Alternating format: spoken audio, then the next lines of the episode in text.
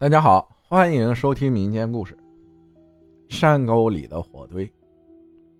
我是陕西省宝鸡市一个山里的八零后小伙，我的语言表达能力不行，希望大家理解。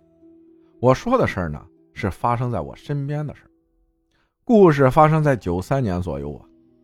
我邻居的孩子叫宝辉，七八年的，辈分大，我得叫叔叔。九三年左右的时候，他上初中了。九几年的时候，我们山区乡镇只有一个中学，而且离我们村很远。一般我们村子上初中的学生都住校，只有每周星期五才结伴回家。我们村和中学隔着两个大山沟，中间是一座小山，上学必走的小路。翻过山沟，绕过小山，过河，再爬另一座山，才能快点到学校。那时候我们老家也有一条正式公路，唯一通往大西北的主要路线，新疆、甘肃、青海、宁夏唯一的柏油马路，当然也经过我们村和中学。因为柏油马路是盘山公路，得多绕十多公里的路，所以我们上中学都走小路，也就是人在山里自己踩出来的路，山路也就几十公分宽。山沟里有一段路，就是要过小溪、绕过小山的路，特别的阴森。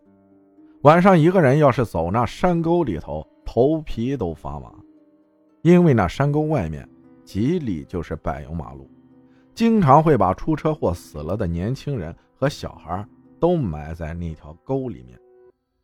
当时我听到宝辉碰到不干净的东西，都过去好几天了。当时听他妈妈说的，因为上中学了就有早自习了。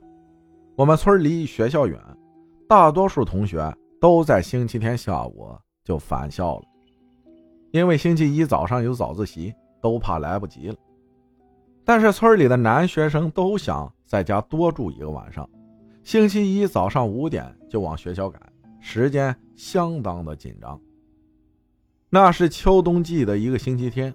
村里好多同学都下午就返回学校了，宝辉和我们村五六个男同学都约好了，明天早上五点起来去学校。剩下的几个人的名字我也不说了，咱长话短说，也不知道是怎么回事。宝辉晚上睡觉突然起床，不知道是他眼花了还是怎么回事，看着墙上挂的表，一看六点了，他赶快叫他妈起床给他准备一周的干粮。他快要迟到了，他妈妈后来说，他被宝辉突然叫醒，也没看表，一听说他快要迟到了，就赶快下床去给宝辉准备做饭。结果他饭还没来得及做，宝辉就说来不及了，别的同学肯定都走了，他就背着馒头急急忙忙的跑了。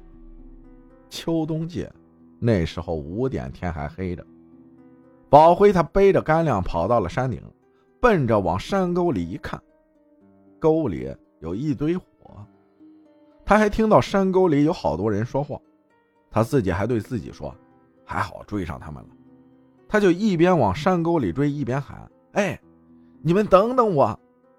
他说他清楚的看到山沟里火堆旁边几个人有说有笑的，可是他再怎么喊，就是没人给他搭话，他就放快跑下山追。结果走到那里的时候，火堆也没了，一个人也没有。他当时也没想别的，还是一路追。他一边赶路一边嘴里骂骂咧咧的：“都一帮什么人啊？故意跑那么快不等我？看到了学校，我怎么收拾你们几个？”结果他到了学校门口，他怎么往教室里看，那灯都没开呢。他还想着不应该啊，他走的时候都六点了。他就是速度再快，也该迟到了。怎么教学楼和操场一点动静都没有呢？他就开始叫大门，叫了好半天。一个住校老师宿舍离大门比较近，才听到了。老师也迷迷糊糊的在里面问：“谁呀？”“我杨宝辉。”老师一听，打开大门说：“你怎么来这么早啊？才几点啊？你跑学校来了？”宝辉对老师说：“今天的天气怪了。”我从家里来的时候六点了，天还没亮。我都到学校了，怎么天还没亮呢？老师，你怎么还在睡觉啊？老师迷迷糊糊的看了一下手腕上的表，对宝辉说：“你是不是看错了？现在才凌晨三点半。”宝辉一听说：“不会呀，我明明记得是出门的时候都六点多了。”他又问老师：“赵永林、杨林虎、杨小军还有几个一起的同学都来了吗？”老师说：“你是第一个来学校的，之前还没有人来呢。”他一听，一下子就感觉脊背发凉，瘫倒在了地上。幸亏老师眼疾手快，一下子给扶住了。人第二天啊，就开始发烧，在卫生院住着，学校给家里捎的信儿。他爸妈才把宝辉接回了家，在家里睡了半个多月才缓过来。后来他给他妈妈说。想想他都觉得害怕，他不知道那天晚上看到的和追的是什么。他妈妈也说，那天晚上宝辉走了以后，他回屋里睡觉前看了一眼墙上的表，才一点多，他也没太在意，以为他会叫着别人一起走。结果第二天上午学校就捎话说宝辉病了。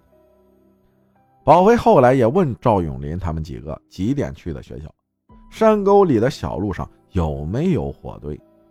结果赵永林说，他们几个早上睡过了头，六点多起床，一路上一边走一边玩，到学校都九快九点了，让老师罚站了一上午。